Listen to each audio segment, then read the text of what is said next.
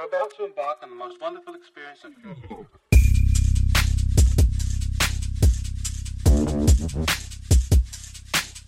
Oh.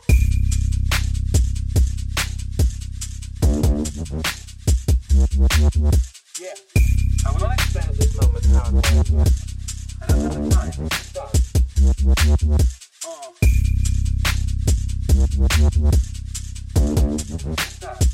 Make sure don't do this exercise for the express purpose of feeling better. Or to get something out of it. That attitude destroys the effectiveness of meditation. And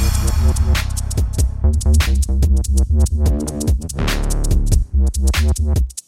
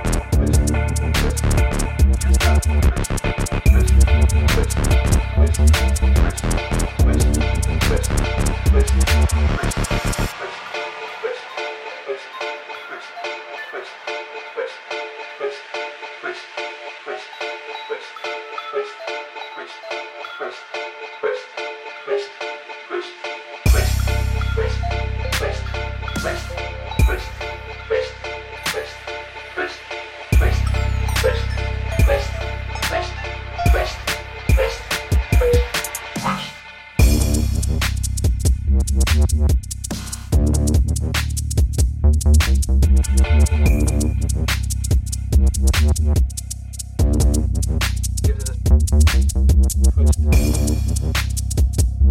twist.